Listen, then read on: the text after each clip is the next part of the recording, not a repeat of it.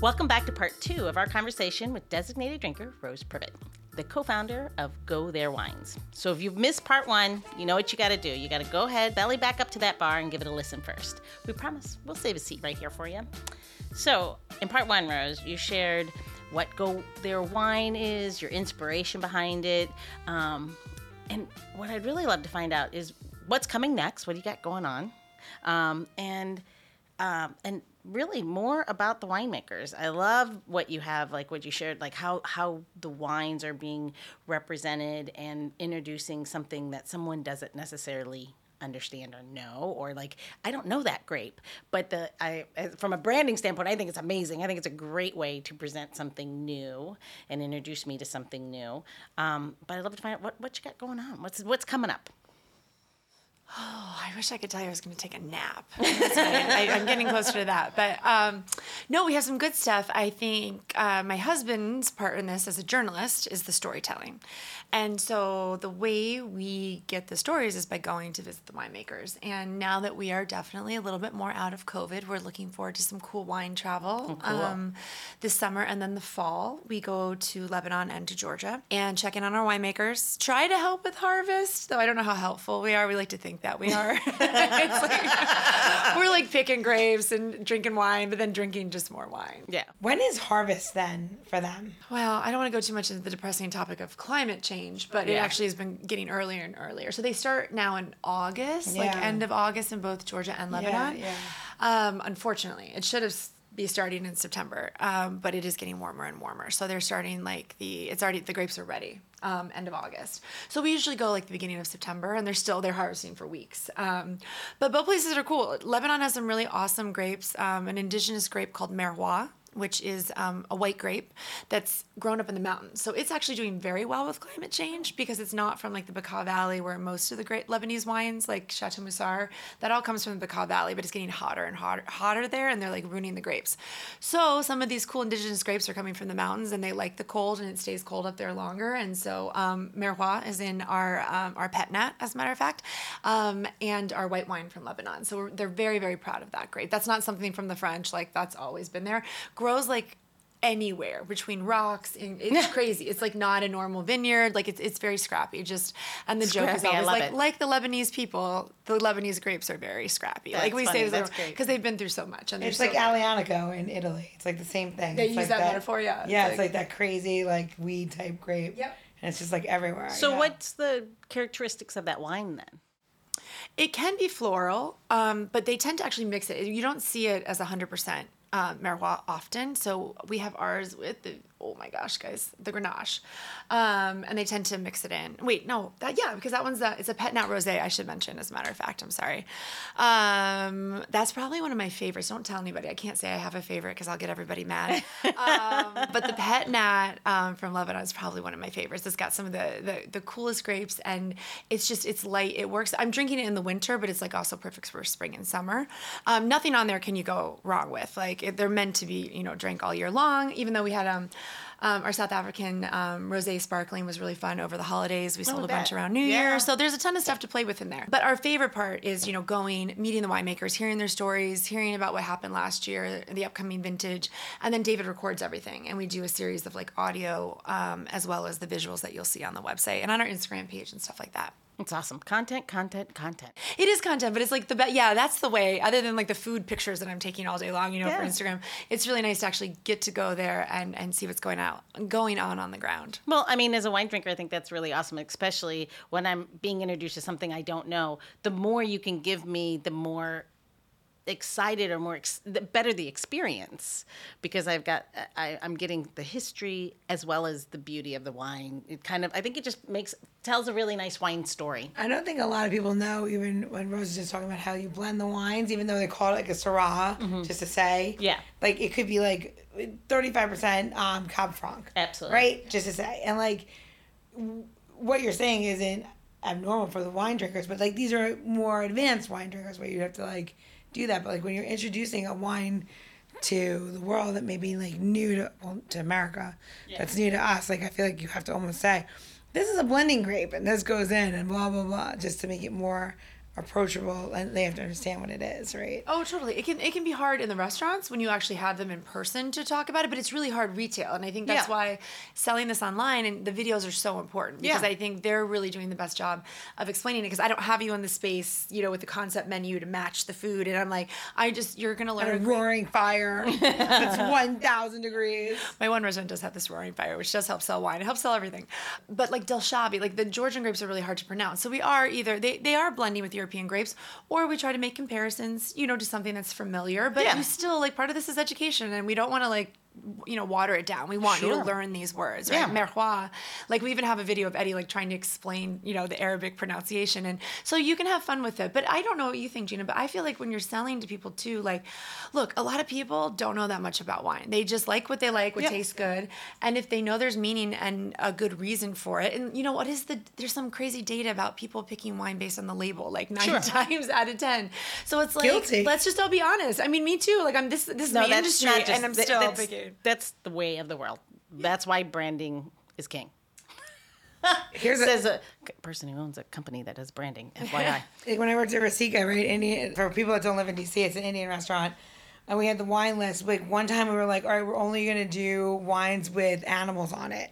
So if you had a wine, you brought in the most amazing wine. We didn't buy it. We only bought the wines that are like some animal. Had to have an animal. And we called it the Wild Kingdom list. And, like, my boss at the time was like, what crazy shit are you and Sebastian doing? We're like, we love the labels, and don't get me wrong, the wine was delicious, and Sebastian's an amazing wine picker. But I mean, yes, let's be real about why you drink totally wine. Yeah, hung up on the labels. Yeah, no. I mean, it's not just for clothes; it's for everything, right? It is everything. It is. You know what else is everything? A party. Your cocktails. Yes, let's do it. All right, let's do it. Let's take a walk. Okay, so of course I had to be inspired, right? So we made a rose tea syrup, which, you know, very easy. It's like rose for rose, but really it's in your food. And I've eaten in your restaurants, and I definitely know it's definitely part of your repertoire. Yes. And I love this because it's like a sweet tea syrup, and it's like super fragrant, and like almost has like a Nana-esque kind of like, ooh, that's like smell. It's all about the perfume. So this drink is, we're gonna use the chacha, right? So we're gonna use 2 ounces of chacha. We're making 2 cocktails. And normally I would tell you to use 2 shaker tins, but today, you know, it's almost like being at home, so you'll just do 2 at once, and that's totally fine. And then we're gonna use 3/4 of an ounce of pink grapefruit juice, and then half the amount of lime. Like, sorry, I can't think right now. Is that lime? So, yes, can you measure? Sure. Am I doing this for my friends? Yes. So we're going to be fine. So I have to say that one thing I always love about Rose and like everything, when you ever go to a restaurant, and I know that Jesse and other people have, you know, done your cocktails over the years, I just love that sometimes like you always have this like one kooky, like you have a kooky little fun, like dancey little fun thing. And that's how I think of you. I think of like that kind of like persona. You know, so I had to make the glass partied. So so it is springtime, it's warming up, you're gonna be spending more time outside, you're, you know, enjoying the weather a little bit more. And I wanted it so that you had that same vibe. So we're gonna put lime juice, we're doing fresh squeezed lime.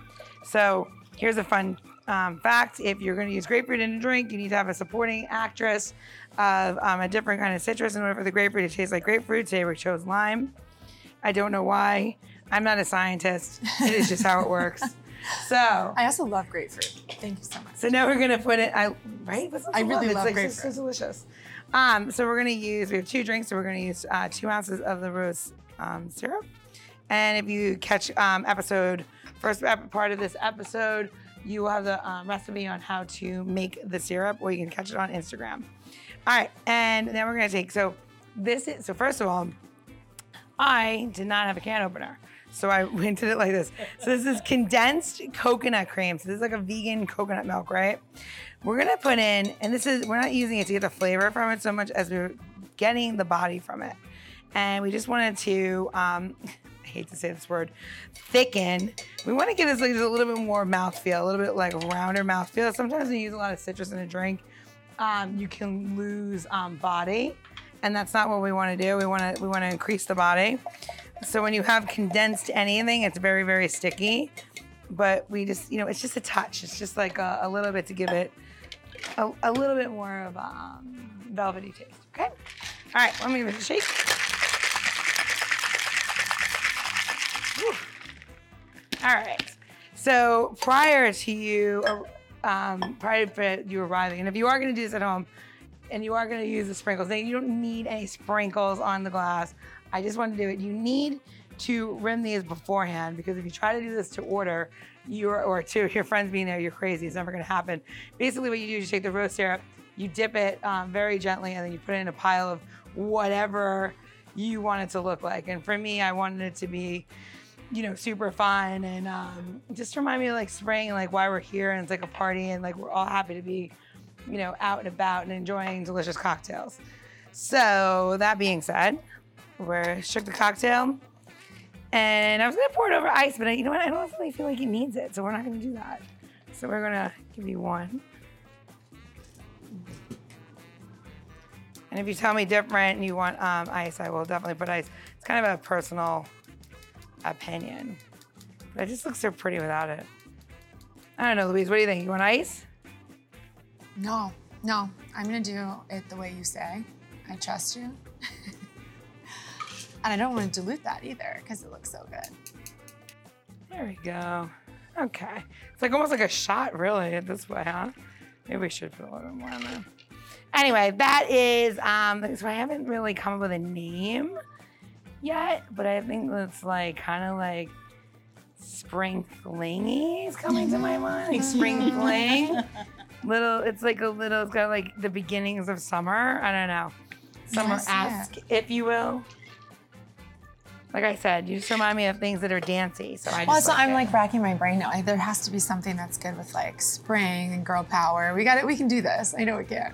I mean, all I can think of is like for some reason is May Day, and that's like just the stupidest thing ever, right? It's like some kind of crap my mother would have done when she was like in school in Brooklyn, New York. Like, oh, May Day was such a big holiday. Anyway. All right. Now, do you have to eat the sprinkles? No. But you are just going to. This is beautiful. There we go. I shouldn't be sticking to you. This is for you. And then I'm going to make one for... cheers. For Shannon. Cheers. Gina, it is as delicious as it is cute. There's flamingos on there somewhere. I think maybe they might have fallen off, but... Now I want one. No, I don't see one. I mean, they might have been a little too heavy to stick to it. That could have happened too. You know, I have to tell you, like, ever since I had children, I never like was into all of these like sprinkles and whatever on the wall glasses, but there is some kind of like aesthetic to it that makes it super cute. Yeah. And then you're like, what's that noise? It's Charlotte's tail. Come. Oh. I don't know. There's something about my kids that like have inspired me to be more like, you know, silly and not so serious constantly. Like, Mom, you're always like a little too, like, oh, everyone doesn't really care. And I was like, you're kind of right. I've taken that like to heart. Like, lighten up. You know, life is like it's not so serious. It's what you get out of it and enjoy, because at the end, who gives a shit? Hey, how many articles can you have written about you? And then you're like, who cares? If you're not happy and doing silly things like that, then it means nothing. So to make a fun, enlightening, invigorating, I don't know what other adjective I'm going to put in there. Where are they going to get the recipe? You're going to go to designateddrinker.show for the recipe, and then you can watch how to make the rose syrup on Instagram at designateddrinker. And then you can look at my ugly mug, and you know what? What are you going to do? It's good. We're good. And then, of course, we're going to, if you need to, just scroll down to the episode notes, or again go to designatedDrinker.show. Again, like Gina said, you'll get the tips, tricks, and how-tos, all the recipes, but we're also going to make sure you have live links to Go There Wines, so you can support an amazing cause, an amazing effort, be a part of something much bigger, enjoy amazing wines while you're doing it. I think it's a win-win-win-win-win. That's a lot of wins. I agree completely. Does that make me windy? A few sips of the drink and look where you go. That's great. So if I were to go, and which I will now that I'm, you know, exposed to it, how would you what should I do? If I go to Go There Wines, I'm going to experience something new, what's the best way to do that as a newcomer? Well, please watch the video. I think everything is about the winemakers. And if you go to the little documentary, it's just 10 minutes. You're going to get this beautiful vision of all the places the wine came from and meet the people. So that's where you should start.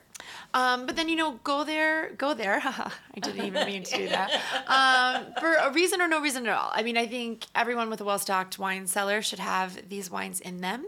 But also the parties with a purpose are great. Like everyone...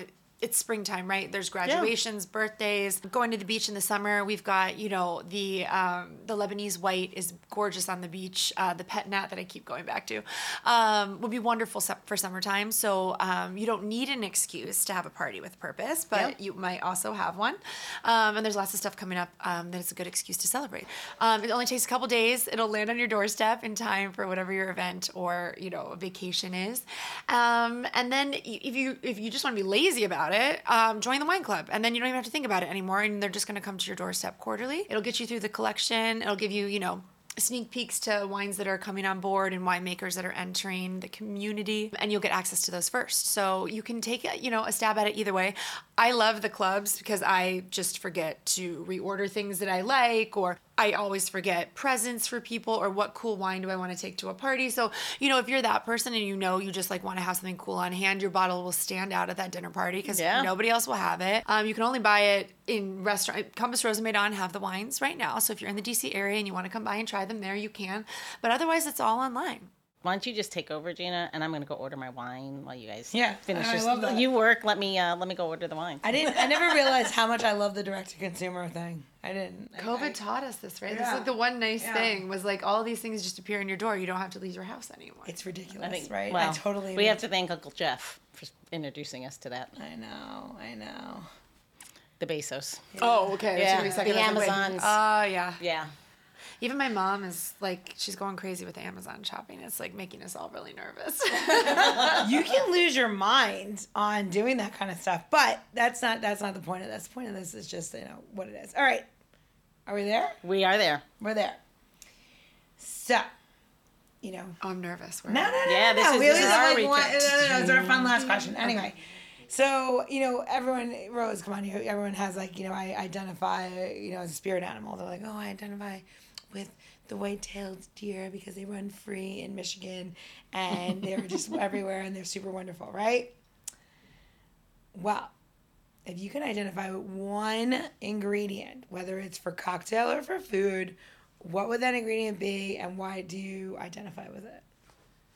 Or what does it say about it? I love the tables turning on me. We tend to ask staff when they start, like, if there was a vegetable, like, what would they be?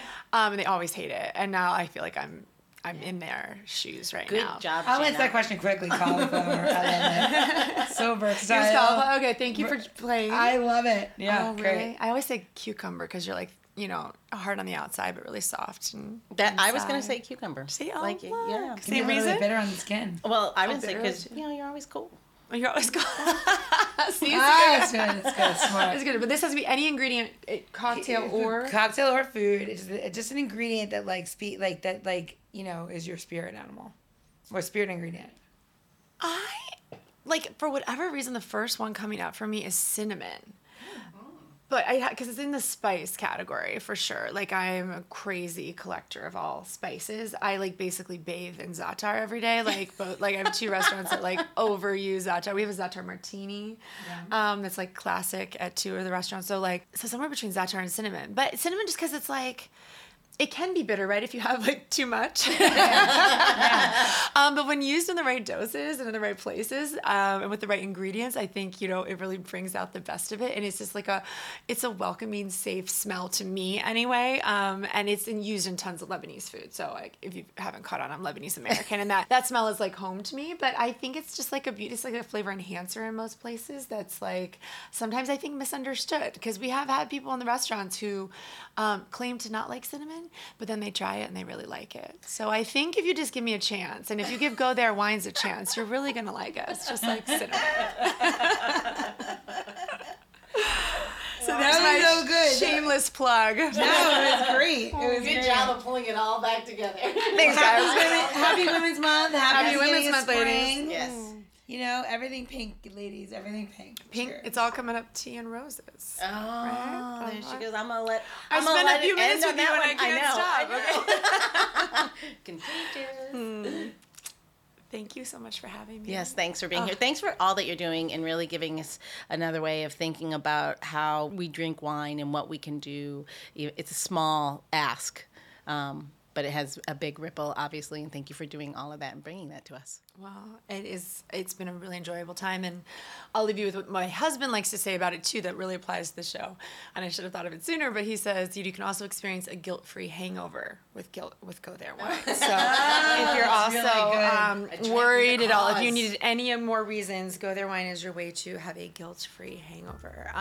So a lot of good causes, but also, you know, helps you feel a little bit better about that headache the next day. No, that's so cute. Well, cheers to that. Cheers. Thanks, ladies. The Designated Drinker Show is produced by Missing Link, a Latino-owned, strategy-driven, creatively fueled production co-op. From ideation to creation, we craft human connections through intelligent, engaging, and informative content. Also in the Missing Link lineup of podcasts is Rodger That, a podcast dedicated to guiding you through the haze of dementia, led by skilled caregivers. Now, if you're looking for a whole new way to enjoy the theater, check out Between Acts, an immersive audio theater podcast experience. Each episode takes you on a spellbinding journey through the works of newfound playwrights, from dramas to comedies and everything in between. Find Missing Link's League of Podcasts on Apple Podcasts, Spotify, or wherever you listen to your podcasts. And while you're there, please don't forget to follow, download, and review the shows. Your reviews help our shows reach new audiences. To find out more about Missing Link, visit missinglink.company. That's missinglink.company.